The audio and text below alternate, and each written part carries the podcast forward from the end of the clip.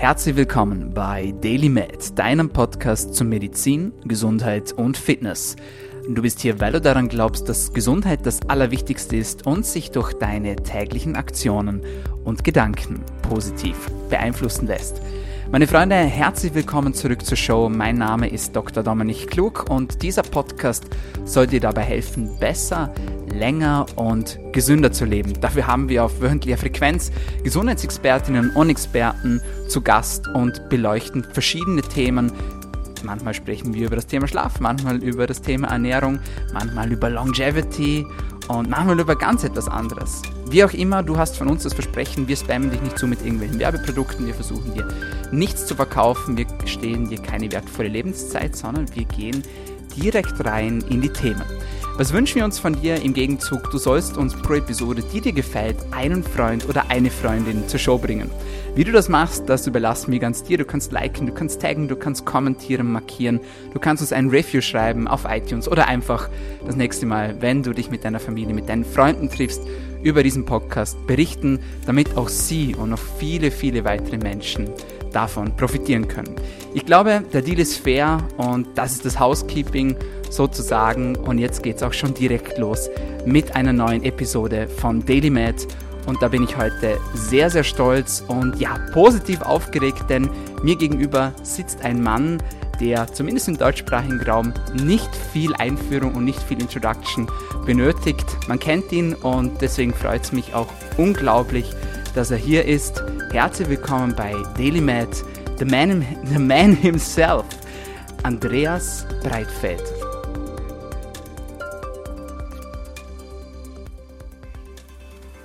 Boah, lieber Dominik, Gott sei Dank ist das eine Audioaufzeichnung. Ich wäre knalldunkelrot. Das äh, ist jetzt ein Teppich, den zu bewegen. da habe ich schon fast Respekt davor. Also herzlichen Dank auf jeden Fall für die sehr liebenswerte Intro und noch viel mehr für die Einladung. Ich freue mich, dass ich hier sein darf. Ja, sehr gern geschehen. Du hast die Credits auf jeden Fall verdient. Und äh, ich freue mich riesig, dass du dir die Zeit nimmst und unseren Hörerinnen und Hörern und auch mir einen ja, Mehrwert bietest. Nicht nur durch deine Persönlichkeit, sondern auch durch dein Wissen. Lieber Andreas, gehen wir direkt rein. Ich möchte heute mit dir über das Thema Fasten sprechen. Ich bekomme unzählige Nachrichten am Tag, aber viele drehen sich tatsächlich um das Thema Fasten. Und viele bemerke ich, viele Menschen haben ein bisschen ein äh, verzerrtes Wahrnehmungsbild, wenn es ums Thema Fasten geht. Denn viele denken, wenn ich faste, dann muss ich dieses 16-8-Fasten betreiben. Erklär uns bitte, was bedeutet Fasten für dich? Wie praktizierst du dieses Fasten? Wie machst du das? Okay. Das, der Begriff Fasten, also sprich der willentliche oder vermutlich sogar auch unwillentliche Verzicht auf irgendwas ist natürlich wahnsinnig breit ähm, gefächert. Ähm, ich glaube, wir fangen gerade beim intermittierenden Fasten an, weil du ja diese wunderbaren Zahlen 16 und 8 äh, verwendet hast. Die würden zusammen die 24 ergeben, also sprich den ganzen Tag. Ähm, beim intermittierenden Fasten, ähm, für mich war es tatsächlich äh, ein, ja, Problemlöser auf ganz vielen Ebenen, wobei das allerdings auch meine Geschichte ist, können wir gleich gerne nochmal drauf eingehen. Aber grundsätzlich die Idee äh, zu fasten bedeutet ja eigentlich nur dem Körper, du hast in deiner Intro so schön von Housekeeping gesprochen. Die Idee von Fasten bedeutet ja eigentlich nur dem Körper die Chance zu geben, sein Housekeeping zu betreiben. Das heißt, ähm, ich, in dieser Welt, in der ich mich bewege, sind ja diese Ideen von unseren Vorfahren, die evolutionstechnisch gar nicht so weit von uns weg sind, gar nicht so unverbreitet. Und wenn du dir jetzt da den Jäger und Sammler anschaust, der das so Tag ein, Tag aus durch die Gegend marschierte, dann war der viel unterwegs. Mal lag was am Boden, was man essen konnte. Mal hat er was gefunden, was man jagen könnte. Mal hat es vielleicht auch irgendwas anderes gegeben, was ihn jagen wollte, aber da gab es keine sechs Stunden, vier Stunden oder was auch immer wir in den Medien lernen, feste Zeiten, zwischen denen man eine Nahrung einnehmen konnte, nehme ich mal an. Mhm. So ist es. Und das, wenn man sich als Grundüberlegung, als Manual, als Bedienungsanleitung für unseren Körper mal so schon mal auf den Wohnzimmertisch oder auch auf den Esstisch legt, dann äh, wird wahrscheinlich sehr schnell klar, dass äh, wir eigentlich alle über eine gewisse ja, Stoffwechselflexibilität, eine metabolische Flexibilität, wenn wir es hochgestochener ausdrücken wollen, verfügen sollten. Das heißt, wir sollten sowohl mit der Situation klarkommen, dass wir analog zum lieben Vorfahren öfter am Tag was finden, was sich lohnt zu essen oder eben auch mal längere Zeit nichts finden. Und dieses Nichtsfinden ist in einer Zeit, in der wir alle so ein bisschen vom Überfluss verfolgt werden, in einer Zeit, wo die meisten, zumindest hier im deutschsprachigen Raum, eher mit zu viel als mit zu wenig Energie, Nahrung, Kalorien sucht, der was auskämpfen dürfen, äh, teilweise schon ein bisschen Herausforderung. Und da ist einfach die Idee zu sagen, danke, nein, das ist nicht meine Zeit. Jetzt gebe ich dem Körper Zeit, mal aufzuräumen, gebe dem Körper die Zeit, die Verdauungsprozesse mal durchlaufen zu lassen. Dieses Gefühl von Appetit oder gar Hunger, was ja schon fast schlimm geworden ist in der heutigen Zeit, einfach mal wieder zu entwickeln. Das ist so ein bisschen vielleicht die Basisposition. Ähm, dazu und dann beende ich den Monolog auch schon wieder, ist es tatsächlich in meinem Leben so, dass für mich das intermittierende Fasten einfach ein Zeitgeschenk ist. Das heißt, ich äh, habe äh, schon relativ früh festgestellt, wenn ich in der Mittagspause irgendwie die Chance habe, ein bisschen Sport zu machen, mich ein bisschen zu bewegen, irgendwelche solche Dinge zu tun, dann komme ich deutlich entspannter durch den Tag, weil ich äh, vielleicht mit all den Morgenroutinen und den Dingen, die ich so gerne mache, sowieso in der Frische ein bisschen mehr Zeit brauche als ein anderer. Und dann einfach, wenn ich mittags nochmal 45 Minuten, wo zumindest im schönen Deutschland meistens die Arbeits- und die Telefone so ein bisschen ruhen, geschenkt bekomme, dann ist das genau die Zeit, die ich brauche, um ein bisschen was für die Muskeln zu tun. Und äh, unabhängig von allen Benefits des Nichtessens sind da halt schon ein paar andere dabei. Äh, das ist witzig, dass du das ansprichst. Äh, das ist nämlich auch so einer meiner Gründe, warum das ich faste. Aber das klingt immer so komisch, wenn man das sagt. Es ist tatsächlich auch ein Zeitgeschenk, ja, weil ich meine, äh, die Nahrung zu besorgen, zu sammeln und zu jagen, ist ja doch irgendwo noch ein zeitlicher Aufwand, auch wenn es vielleicht schneller geht, zumindest wenn man es schön bio und selbstgemacht haben möchte. Und äh, ja, ist tatsächlich auch ein zeitliches Geschenk. Also vielleicht ein Benefit schon vom Fasten, wo man vielleicht nicht gerade direkt dran denken würde. Ansonsten bin ich auf jeden Fall deiner Meinung. Ähm, es gibt ganz spannende Unter Untersuchungen, auch Studien dazu, wie lange das wir eigentlich essen, beziehungsweise wie oft das wir eigentlich essen. Und ein erschreckend hoher Anteil von den Menschen ist tatsächlich den ganzen Tag damit beschäftigt zu essen. Das heißt nicht, dass wir dauerhaft äh, futtern, aber dass wir doch über einen Zeitraum von 16 Stunden in regelmäßigen Abständen Essen zu uns führen. Und dann haben wir genau dieses Problem. Die Hörerinnen und Hörer sind, äh, sind bekannt mit der Materie der Mitochondrien auch und was, das, äh, was dieser Überkonsum von Nahrung auf diesen, auf diesen Ebenen auswirkt äh, ja, die Sättigungshormone kommen durcheinander. Ja, GLP1, Grelin und wie sie alle heißen. Viele Menschen verwechseln dieses Gefühl, habe ich jetzt Hunger?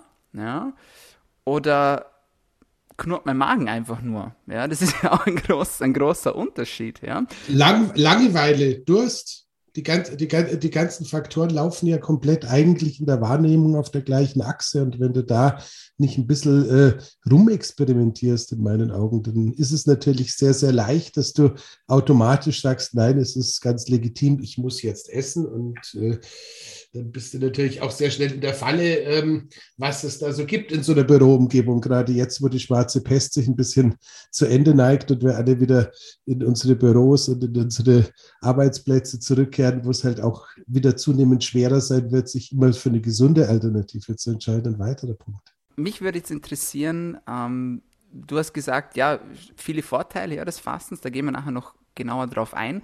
Gibt es jemanden, der nicht fasten sollte, deiner Meinung nach, der das nicht tun sollte? Sagen, sagen wir so, ähm, ich bin ja im Gegensatz zu dir kein Arzt oder Vergleichbares. Das heißt, es ist bei mir keine echte Diagnose, sondern es ist einfach nur eine Beobachtung aus der Praxis. Und aus der Praxis würde ich tatsächlich, wenn ähm, es auf der mentalen Ebene in der Vergangenheit irgendwelche ähm, Problematiken mit Essen gegeben hat, also sei es äh, Richtung Anorexie, Bulimie, Essstörungen oder sowas in der, in der Ecke. Ähm, da würde ich so einen ganz kleinen, vorsichtigen Finger heben als medizinischer Laie, einfach nur, weil äh, dieses äh, eine Kontrolle über den Körper haben durchaus ein Gefühl ist, was auch beim Fasten wieder getriggert werden könnte. Und wenn man da irgendwie einen Relapse äh, äh, auslöst und irgendwelche Geister aus der Vergangenheit äh, wieder weckt, könnte es natürlich definitiv alles andere als gesund sein. Das ist so der größte Geist im Raum. Das andere, ähm, ja, sagen wir mal so, gerade äh, bei der Hörerin, wenn die noch einen relativ äh, geringen Körperfettanteil hat, das heißt auch die Puffersysteme ein bisschen schwach sind, könnte das intermittierende Fasten, wenn man es übermäßig betreibt oder auch das längere Fasten, wenn man es extensive betreibt, durchaus in der Lage sein, äh, die, die, Hormone ein bisschen durcheinander zu bringen. Das heißt, äh, für 95 Prozent äh, deiner Hörer, deiner Hörerinnen bin ich fest davon überzeugt, ist es kein Problem. Wenn jemand äh, mit, äh, mit, der Körperzusammensetzung auf der sehr schmalen Seite ohnehin schon ist, dann könnte es durchaus sein, dass es vielleicht, wenn man sich mit intermittierendem Fasten beschäftigt, auf der anderen Seite sinnvoll sein könnte, in der Zeit, in der man nicht fastet, zu schauen, was nehme ich denn da so zu mir und eventuell sogar dann so ein bisschen nach der One Meal a Day Idee dann eher den Kalorien-Input, ich sage immer Kalorien, natürlich wissen wir alle, Kalorien ist ein schlechtes Beispiel, Energie, du weißt, was ich meine. Ähm, das heißt, den Energieinput ein bisschen äh, zu kontrollieren und auf alle Fälle oben zu halten. Nicht, dass man da dann mit äh, intermittierend fasten und dann halt trotzdem nicht mehr essen als vorher, sondern eher weniger sich in eine Abwärtsspirale reinbewegt, weil klar, wir sind eigentlich größtenteils hier ähm, Opfer einer Überfluss- oder Wohlstandsgesellschaft, aber nichtdestotrotz, es gibt ja auch die andere Seite. Und wenn du jetzt einfach ein Hardgainer bist, wenn du jemand bist, der sowieso schon mal schmal dabei ist und dann in die Richtung zu viel schindloser treibst, dann tut es halt auch weh auf den Hormonen. Ja, aber woher weiß ich denn, was jetzt für mich geeignet ist? Ja, also das schon gesagt, also diese OMAD, ja, so One Meal a Day, die Warrior Diet, wie man sie auch nennt, ja, kann manchmal so ein bisschen schwierig sein. Ich persönlich tue mir da auch sehr schwer, dann auch wirklich auf mein, ja, Pensum, Pensum klingt so ein bisschen blöd, aber halt, dass ich halt schon das esse, was ich auch essen möchte. Ich tue mir das so ein bisschen schwer. Dann gibt's dann so die Alternative, dass man so Ramadan-Style, ja, auch das ist eine Möglichkeit. Aber es gibt ja noch viele, viele andere Ideen. Wie finde ich jetzt das, was zu mir passt? Muss ich das einfach blind ausprobieren oder hast du so ein bisschen ein Schema, wo du sagst, so könnte man sich ein bisschen identifizieren? Sag mal mal so grundsätzlich, ähm, ab ich glaube, man muss ein bisschen differenzieren. Es ist grundsätzlich so, ich falle in so eine etwas unglückliche Kaste rein. Ähm, ich glaube, das sind viele von denen, für die One Meal a Day super funktioniert. Das heißt, äh, klassisch äh, dünnes Kind, Internatsschüler und irgendwie da im Internat so den Sättigungspunkt wegerzogen bekommen, das Essen immer zu schnell gegessen dann und alles satten war ich ab einem gewissen Zeitpunkt eigentlich in einem ständigen äh, Dialog mit der Waage und da ging es eher um zu viel als um zu wenig. Mhm. Jetzt habe ich natürlich als äh, braver Biohacker irgendwie gelernt, ausreichend häufig zu kauen, habe irgendwie auch äh, gelernt, mir ausreichend Zeit zu lassen und all das, was ich da in der Jugend falsch im Internat antrainiert bekommen habe, wieder hinter mir zu lassen. Aber Tatsache ist, äh, gerade wenn ich irgendwie unaufmerksam bin oder vielleicht unter Stress, kann ich äh, als Fress, guter Fresssauger in kürzester Zeit unglaubliche Nahrungsmengen zu mir nehmen. Erster Teil. Das heißt, äh, dieses ähm, auf genug kommen, das Problem habe ich tatsächlich rein aufgrund meiner Herkunftsgeschichte nicht. Und dann ist es bei mir lustigerweise auch so, dass es für mich im Umkehrschluss viel, viel leichter ist, nicht mit dem Essen anzufangen, als mit dem Essen aufzuhören. Das ist jetzt gerade in der äh, Weight Management, Gewichtsmanagement-Ecke. Vielleicht gibt es da paar, die sich dabei auch ertappen, dass sie den Willensaufwand einfach an dem Krapfentablett vorbeizugehen, deutlich geringer empfinden, als nach dem ersten Krapfen zu sagen, danke, das ist jetzt wunderbar, sondern dann sagen, okay, das sind vier Krapfen, das ist eine natürliche Darreichungsform in der Faschingszeit, die müssen jetzt weg. Also das heißt, äh, das ist ganz subjektiv das meinige. Ähm, was man daraus ableiten kann, ist aber tatsächlich so ein bisschen die Einladung zur Nabelschau. Das heißt, auf der einen Seite, wie sieht es aus? Bin ich sehr schnell satt? Ist meine Portionsgröße über den Tag verteilt relativ klein? Bin ich so ein Gazer, wie man es früher genannt hätte, der halt immer so ein bisschen was isst und dann ein paar Stündchen wieder ein bisschen was isst? Dann könnte die Idee mit so einer intermittierenden Fastenerfahrung tatsächlich Richtung Stoffwechselflexibilität zwischen wirklich Experiment gehen sein, aber vielleicht auf Dauer passt es nicht so recht, weil halt einfach auch die Verdauungsorgane, der Magen und sonstiges auf eine gewisse Portionsgröße, eine kleine Portionsgröße langfristig angepasst sind und man da vielleicht auch gar nicht so gut was ändern kann. Andersrum, ähm, also ich könnte jetzt nicht sagen, dass es irgendjemand gibt, der sich nicht darauf einlassen darf, zu sagen, idealerweise in der Zeit, wo du jetzt nicht irgendwie den schlimmsten Stress im Beruf hast, ich nehme jetzt mal vor, drei Tage, vier Tage intermittierendes Fasten auszuprobieren. Ähm, ich sehe kein Risiko im Sinne von, äh, außer du zählst zu den äh, Sonderfällen, die wir am Anfang schon abgeklärt hatten, außer dass du nachher sagst, nee, ist nicht meins. Also insofern den Versuch starten kann grundsätzlich, ja. Fast ein jeder. Das ist schon mal spannend. Eine kleine Bitte habe ich, ähm, wenn du sprichst, äh, bitte ins Mikrofon nicht, dass wir die wertvollen Infos nicht, äh, nicht, hören sollten. Äh, das ist so ein Reflex, passiert mir auch ab und zu, wenn man dann den Kopf okay. dreht. Aber es ist um jedes Wort schade, dass wir nicht hören von dir. Ähm, nur als kurzer äh, Reminder. Aber ansonsten sehr, sehr, sehr, sehr wertvolle Infos. Vielen lieben Dank dafür. Ähm, du hast schon das Thema Autophagie angesprochen. Da bin ich noch nicht so ganz schlau draus geworden, ehrlich gesagt, weil es sehr viele unterschiedliche Quellen auch gibt äh, wann dann die Autophagie jetzt beginnt. Manche sprechen vom Zeitfenster ab 12 Stunden, manche sagen, das dauert 24 Stunden plus. Ja, ist natürlich schwierig zu sagen, was stimmt denn jetzt wirklich? Was glaubst du denn, was stimmt? Äh, sag mal so, ich, ich glaube tatsächlich an äh, die Individualität und ich glaube, dass die Individualität da auch ganz vorne steht. Das heißt, wir haben äh, aus der normalen Ernährungswissenschaft, wie auch immer man das bezeichnen möchte. Wir wissen so verschiedene Sachen. Das eine ist äh, die Zeit, die äh, Speisen brauchen, um durch den Verdauungstrakt durchzugehen, ist nicht linear. Das heißt, verschiedene Speisen haben unterschiedliche Zeiten. Das heißt, angenommen, Kandidat 1 isst am Abend ein, was weiß denn ich, Vollkornbrot mit ein wenig Butter und ein bisschen Pute. Der dürfte wahrscheinlich so nach ja, sechs Stunden, acht Stunden mit dem Verdauen ganz gut durch sein. Kandidat 2 entscheidet sich für einen Gänsebraten mit einer wunderbaren Soße mit vielen Fettaugen. Da sind wir wahrscheinlich eher bei zwölf Stunden. Nimmt der dann noch den guten Verdauungsschnaps dazu, der einfach aufgrund der akuten Vergiftung, die er mal kurzfristig produziert, ähm, das ganze Verdauungssystem ein bisschen in Pause setzt und erst später wieder startet. Könnte sein, dass es noch länger dauert. Das heißt, die eine Frage ist, was ist die letzte Mahlzeit gewesen? die man zu sich genommen hat, sprich Mahlzeitzusammensetzung, dann wissen wir inzwischen auch, dass unsere lieben Mitbewohner im Darm, also sprich unser Mikrobiom, äh, eine wesentliche Rolle dazu spielt, äh, wie schnell die Sachen abgebaut, verarbeitet, verstoffwechselt werden.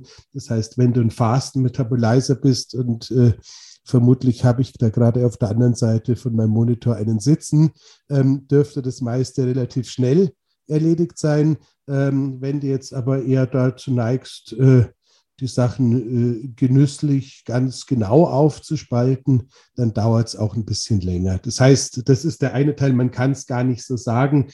Ich persönlich äh, glaube, unter 16 Stunden ist die Wahrscheinlichkeit, dass man wirklich in die Autophagie reinkommt, eher gering. Äh, und äh, bei 24 Stunden sind wir dann schon an einem Punkt, wenn ich sage, also da muss es eigentlich schon passiert sein, weil irgendwo so 24 Stunden plus würden wir schon auf die Jagd nach den Sinneszenten Zellen gehen, also sprich nach denen, die nicht mehr so funktionieren, wie sie sollten. Und da das ja eigentlich Phase 2 von unserem von unserer Fastenuhr ist, wenn ich es so nennen würde, gehe ich mal davon aus, es ist so, ja, gib dir, gib dir 16 Stunden Zeit und du solltest auf der sonnigen Seite sein. Ja.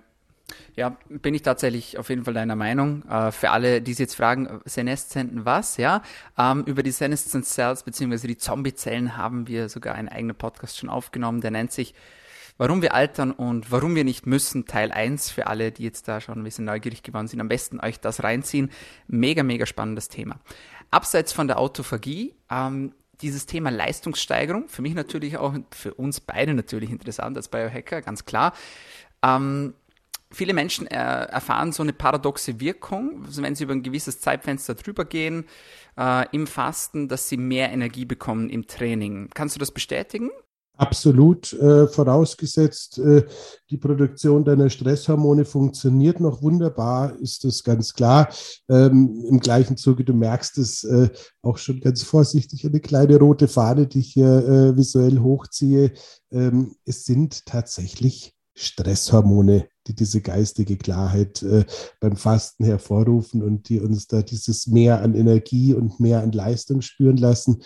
Das heißt, wenn man mit dem Thema ähm, Burnout, mit dem Thema hormonelle Erschöpfungszustände und Ähnlichem äh, schon in Berührung gekommen ist. Und äh, wenn wir bei einem Lebenslauf äh, nach vorne spulen, ich hatte so einen Moment auch schon mal gehabt vor geraumer Zeit, dann könnte es auch durchaus sein, dass man mit dem äh, Zaubertrick, mit dem Fasten äh, und der Energie ein bisschen vorsichtig sein darf.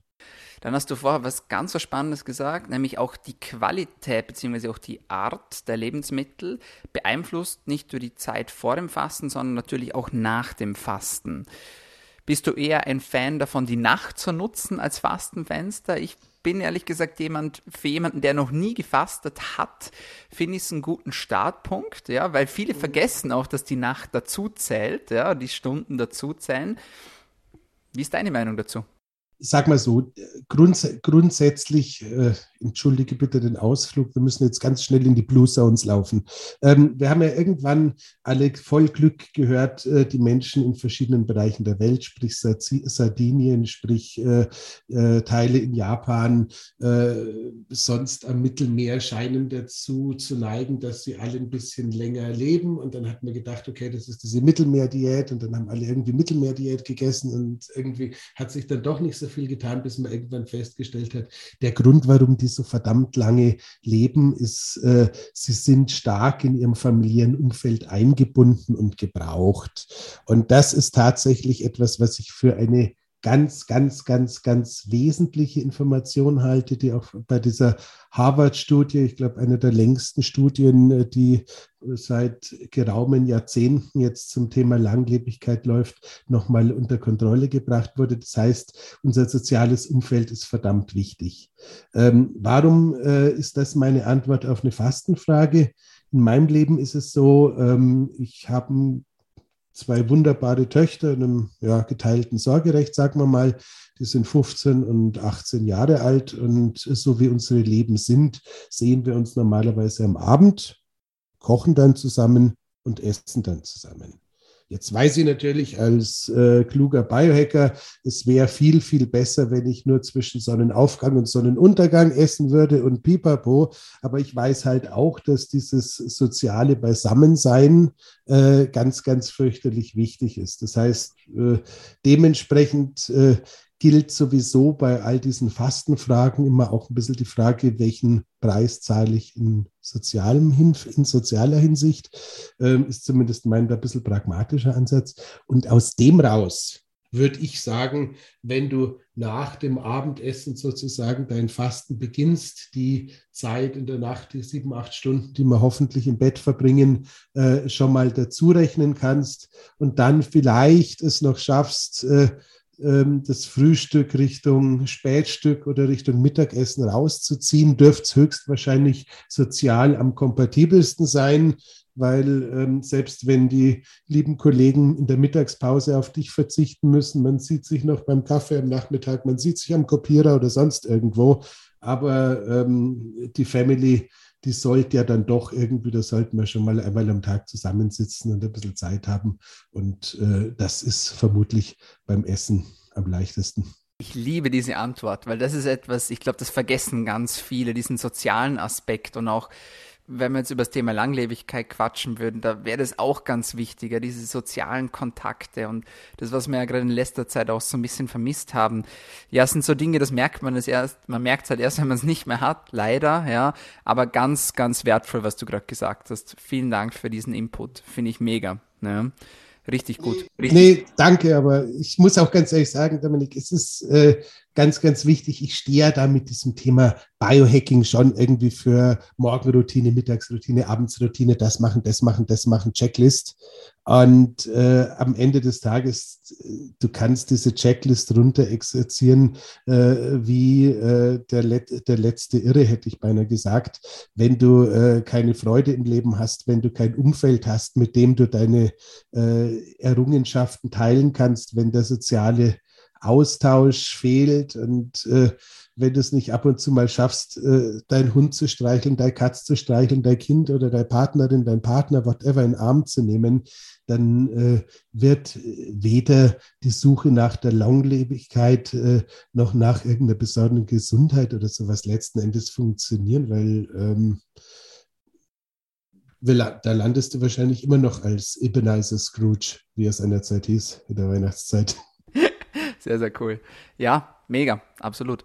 Dann eine Frage, weil es mich auch sehr interessiert und weil ich sie immer wieder bekomme, Gesundheit, ähm, ist die folgende. Wie ist es denn jetzt mit den Supplements? Ja, darf ich die nehmen? Brechen die das Fastenfenster? Wie ist es mit schwarzem Kaffee? Wie ist es mit Bulletproof Kaffee?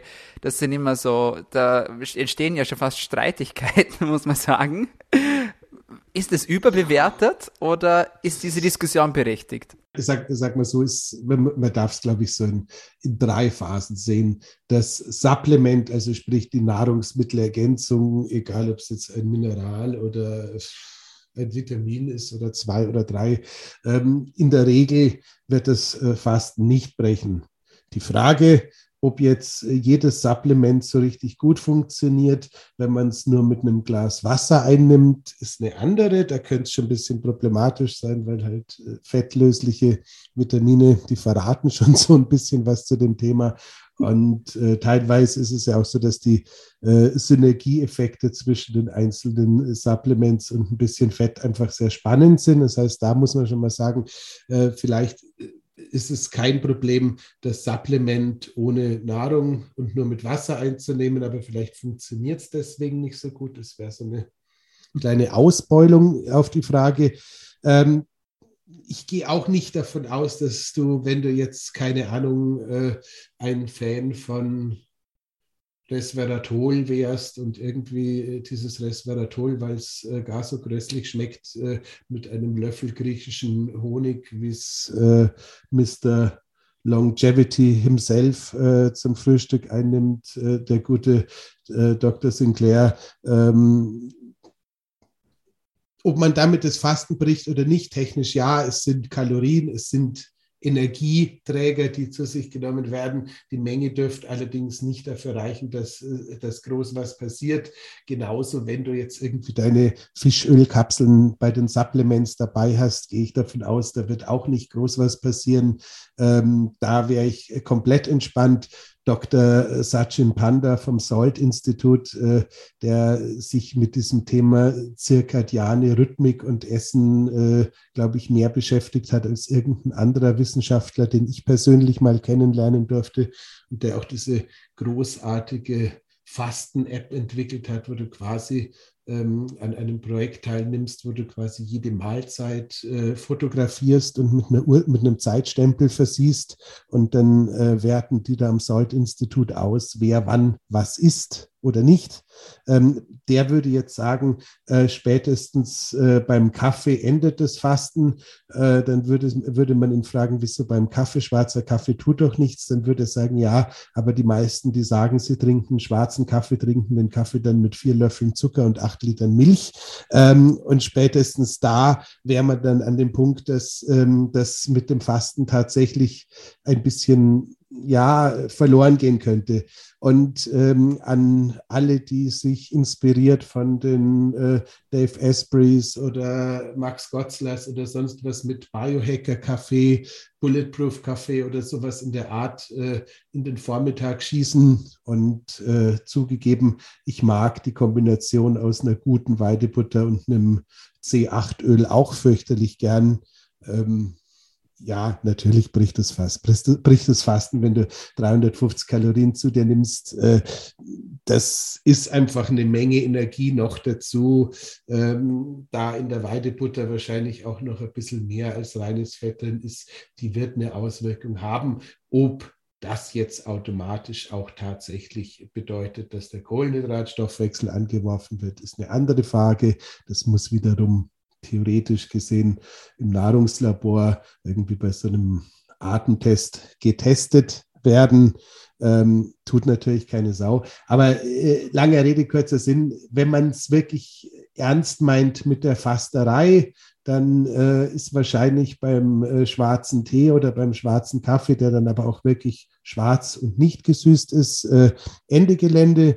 Süßstoffe sind, äh, also die Süßstoffe, die nicht sowieso äh, schwerst gesundheitsschädlich sind und hoffentlich sowieso bei keinem deiner Hörer irgendwie noch am Tisch rumstehen. Ähm, also wenn wir auf die anderen zugehen, die sind so ein bisschen, da hat sich die Jury noch nicht dazu entschlossen, wie das Urteil aussieht. Die einen sagen, ja, die scheinen ja auch eine Insulinreaktion zu triggern, obwohl eigentlich kein Zucker da ist, weil es irgendwie übers Gehirn dann über, den, über, die, über die süße Rezeptoren auch ein Insulin freigesetzt wird. Wenn dem so wäre, würde es zwar das Fasten immer noch nicht unterbrechen, wäre aber, glaube ich, sonst äh, doch äh, eher ein bisschen kontraproduktiv. Also so ein, so, ein, so, ein, so ein Unterzucker aus dem hohlen Bauch äh, könnte durchaus nervig sein, sagen wir so. Ähm, das heißt, äh, grundsätzlich Saps kein Problem, Wasser kein Problem, Früchtetees ungesüßt kein Problem, koffeinhaltige Tees ungesüßt, zuckermilchfrei kein Problem und bei allem anderen ist dann halt rein physiologisch gesehen das echte Fasten vorbei, wobei man dann eben, um die Antwort nochmal zu wiederholen, wenn man Fettstoffwechsel und Kohlenhydratstoffwechsel verschieden aufspalten, nochmal zu zwei unterschiedlichen Ergebnissen kommen würde. Ja, spannend. Sehr, sehr spannend. Thema Bulletproof Coffee, ähm, eine gute Art, um das Fasten zu brechen. Gerade wenn man Extended Fast macht, kommt diese Frage immer wieder. Jetzt habe ich vielleicht schon, ja, bin ich erfolgreicher Faster und habe schon mal ein, zwei, drei Extended Fasts gemacht, 24, 48 Stunden gefastet. Was sind denn gute Lebensmittel, um das Fasten zu brechen? Also ich glaube, da dürfen wir tatsächlich zurückgehen in die äh, Kräuterküche vom Pfarrer Kneip oder vergleichbaren. Und ich würde da tatsächlich, äh, wenn man es mal wirklich über 48 Stunden rausgezogen hat, würde ich tatsächlich mit einer leichten Gemüsesuppe oder was Vergleichbarem anfangen. Alternativ äh, natürlich auch eine Knochenbrühe, die gibt es sogar in fertig und äh, lässt sich mit geringem Aufwand in Bioqualität dann auch äh, als Kickstarter nutzen. Also das wären so Dinge, ich persönlich bin sogar eher der Knochenbrühe-Mensch, weil ich irgendwie aus der Vergangenheit immer so ein bisschen mit Darmdurchlässigkeit und Tight Junctions, die nicht so ganz das getan haben, was sie hätten tun sollen, äh, geschlagen war und mir einbildet, dass mir die Knochenbrühe da doppelt wohltut. Also das wäre so ähm, der Teil. Bulletproof Coffee zum Fastenbrechen. Du, du legst mir ja quasi die Rutsche, dass ich jetzt dieses äh, Unding, das es im Deutschen gar nicht gibt, die äh, Unfallhosen oder das Disaster Pants sozusagen in den Raum stellen muss. Also gerade für den, gerade für den Ungeübten, der nach äh, 48 Stunden ohne feste Nahrung sich so ein großes Glas Bulletproof Kaffee mit ausreichend MCT oder C8 Öl hinter die äh, Binde kippt. Also ich würde mal die nächsten zwei Stunden nicht zwingenderweise äh, zu Corona-Zeiten in der Innenstadt shoppen gehen, wenn man äh, nicht ins nächste äh, Café flüchten kann, wenn ich so gesagt darf. Ja, auf jeden Fall auch ein sehr wertvoller Tipp, definitiv. Also die Konversation ist mega, die könnte ich noch stundenlang weiterführen. Ähm, mich würde noch eine Sache interessieren. Jetzt haben wir so, also klar, Thema vom Podcast ist Fasten, das haben mittlerweile alle auch gemerkt. Ähm, man denkt aber beim Fasten immer ans Essen. Und ich bin so der Meinung, und ich habe das auch schon mal angesprochen in einem Podcast, es gibt noch viele andere wichtige Dinge, die man fasten kann und auch fasten sollte. Was ist für dich so ein, ja, ein Medium vielleicht oder ein Ding oder ein Habit, wo du sagst, das würde jedem gut tun, wenn er davon auch mal Pause machen würde? Ja, sag mal so, es ist, es ist so lustig, äh, dank der modernen Technik führen wir dieses wunderbare Gespräch, das mir auch ganz viel Spaß macht, aber offensichtlich gibt es diese moderne Technik. Und äh, wie, wie, wo fangen wir an, wo hören wir auf? Also grundsätzlich, ich glaube, das Thema äh, Dopamin ist eins, das uns alle verstärkt ähm, begegnet. Und das Thema äh, künstliches Dopamin, also sprich das Dopamin, das die bunten Bilder auf Insta, Facebook oder sonstiges erzeugen, diese ganzen Wunschwelten, die uns äh, in Verbindung mit äh, blauem Licht auf unseren Geräten äh, serviert werden, das scheint mir schon so ein bisschen mal ein äh, Punkt zu sein, wo ich sage, da gibt es so ein ja, relativ ausgewachsenen Elefanten im Raum, wo ich sage, da könnten wir alle gut mal anfangen. Das heißt, egal ob es wirklich so ein digitaler Detox sein muss, so, ein, so eine digitale Fastenwoche, wie sie irgendwelche äh, Influencer angeblich oder tatsächlich dann irgendwie in die Weihnachtsfeiertage reinlegen oder sowas. Das kann, kann tatsächlich was sein. Es könnte aber auch einfach nur sein, zu sagen, okay, die letzten zwei Stunden am Tag gibt es äh, bei uns gute Gespräche, echte Musik äh, und Bücher. Und äh, wenn es klingelt, dann gehe ich vielleicht noch ran, vorausgesetzt, es könnte was Wesentliches sein.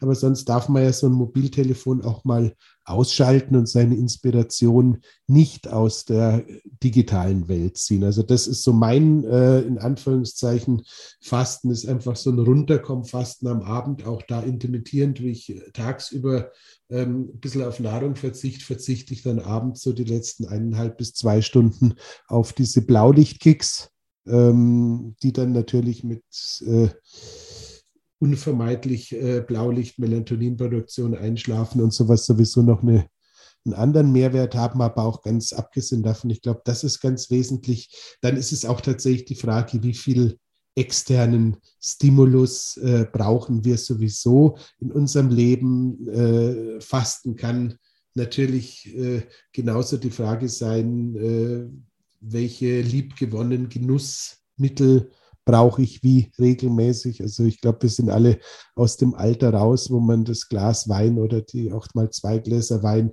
irgendwie komplett verteufeln muss. Und ich glaube, es ist lebensfremd zu sagen, dass Alkohol nur ein Zellgift ist und nur ganz schrecklich, weil ähm, ich glaube, die vor kurzem verblichene älteste Frau auf dem Planeten äh, hatte als Geheimmittel ein Glas Cognac und eine Zigarette am Tag. Also nein, wir sollen nicht anfangen zu rauchen, aber so grundsätzlich äh, so, es ist jetzt gar, es geht nicht darum, dass man äh, sich nicht auch mal was gönnen darf, aber halt auch mal auf was zu verzichten, ist super geil.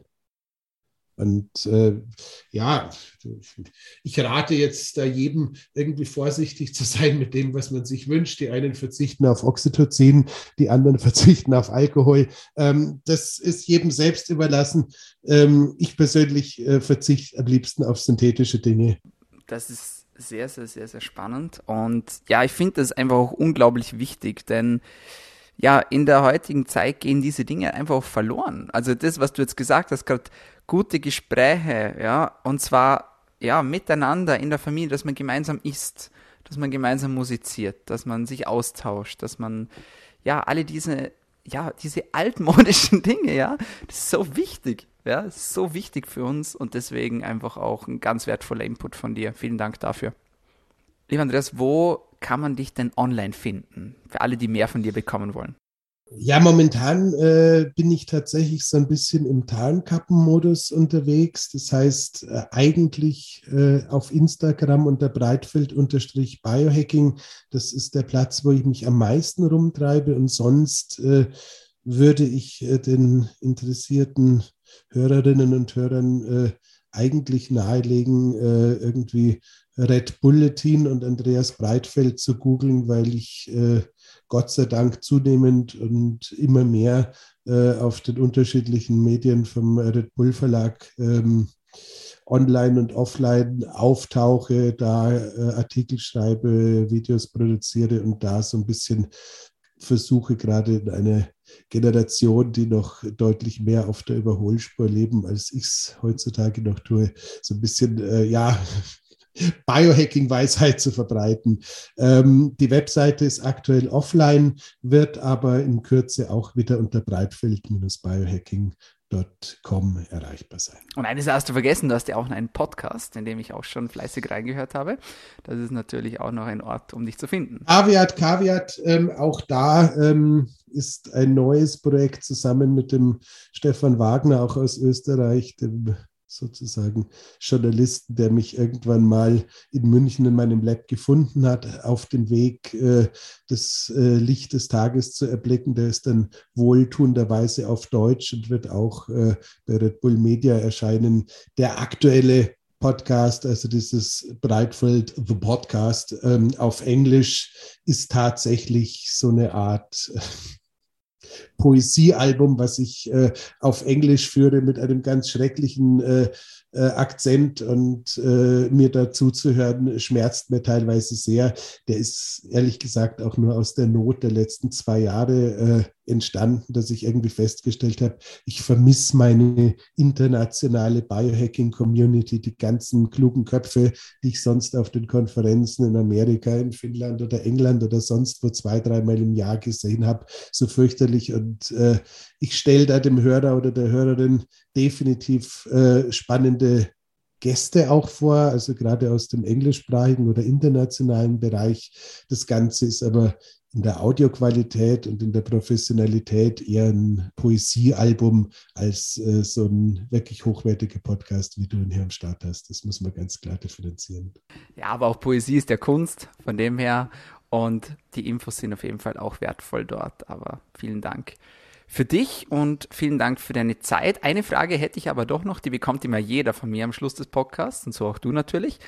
Welche tägliche Medizin würdest du denn empfehlen, damit wir alle besser, länger und gesünder leben können? Also ich würde es tatsächlich mit Kälte versuchen. Das habe ich mir schon gedacht, dass du das sagst. es ist, nein, es ist, es ist, es ist tatsächlich so äh, das Ergebnis von äh, acht Jahren Selbstversuch und fünf Jahren in Anführungszeichen professioneller Biohackerei, unabhängig von allem anderen, scheint es wirklich so zu sein, dass eine strategische Kältegabe einfach äh, den größten Impact für die meisten Leute bietet. Dementsprechend soll es das auch sein. Ich kann mich erinnern an den Podcast, den du mit dem Max aufgenommen hast, äh, mit dem Max Gotzler, und er dich so ein bisschen gefestigt hat, so, ja, wenn ich alles von dir wegnehmen würde, ja, was würdest du behalten? Und da war auch deine Antwort die Kälte, deswegen habe ich das jetzt schon fast vermutet, aber ist auf jeden Fall ein wertvolles Tool auf jeden Fall. Sehr, sehr, sehr, sehr cool. Andreas, vielen lieben Dank.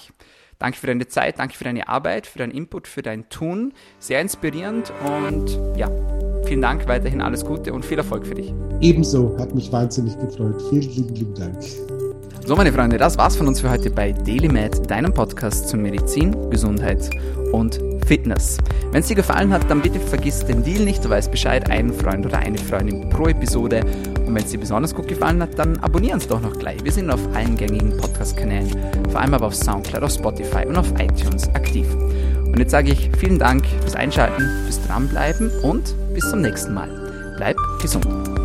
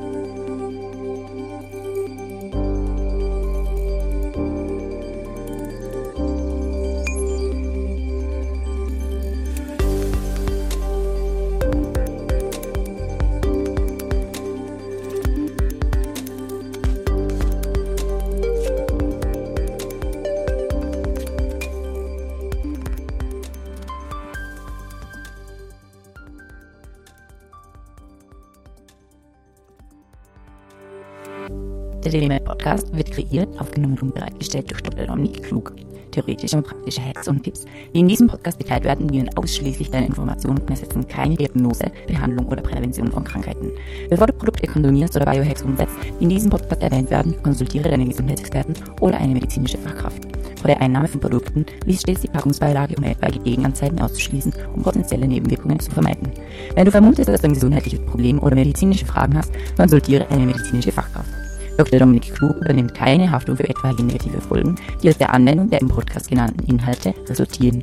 Meinungen und Statements von geladenen Gästen sind ihre eigenen und werden nicht zwingend von Dr. Dominik Klug befürwortet. Geladene Gäste im Podcast haben eventuell direktes oder indirektes Interesse am Verkauf von den Podcast genannten Produkten oder Dienstleistungen. Die Glaubwürdigkeit oder Qualifizierung der geladenen Gäste wird durch den Podcast weder repräsentiert noch gewährleistet. Dieser Podcast gehört Daily Med.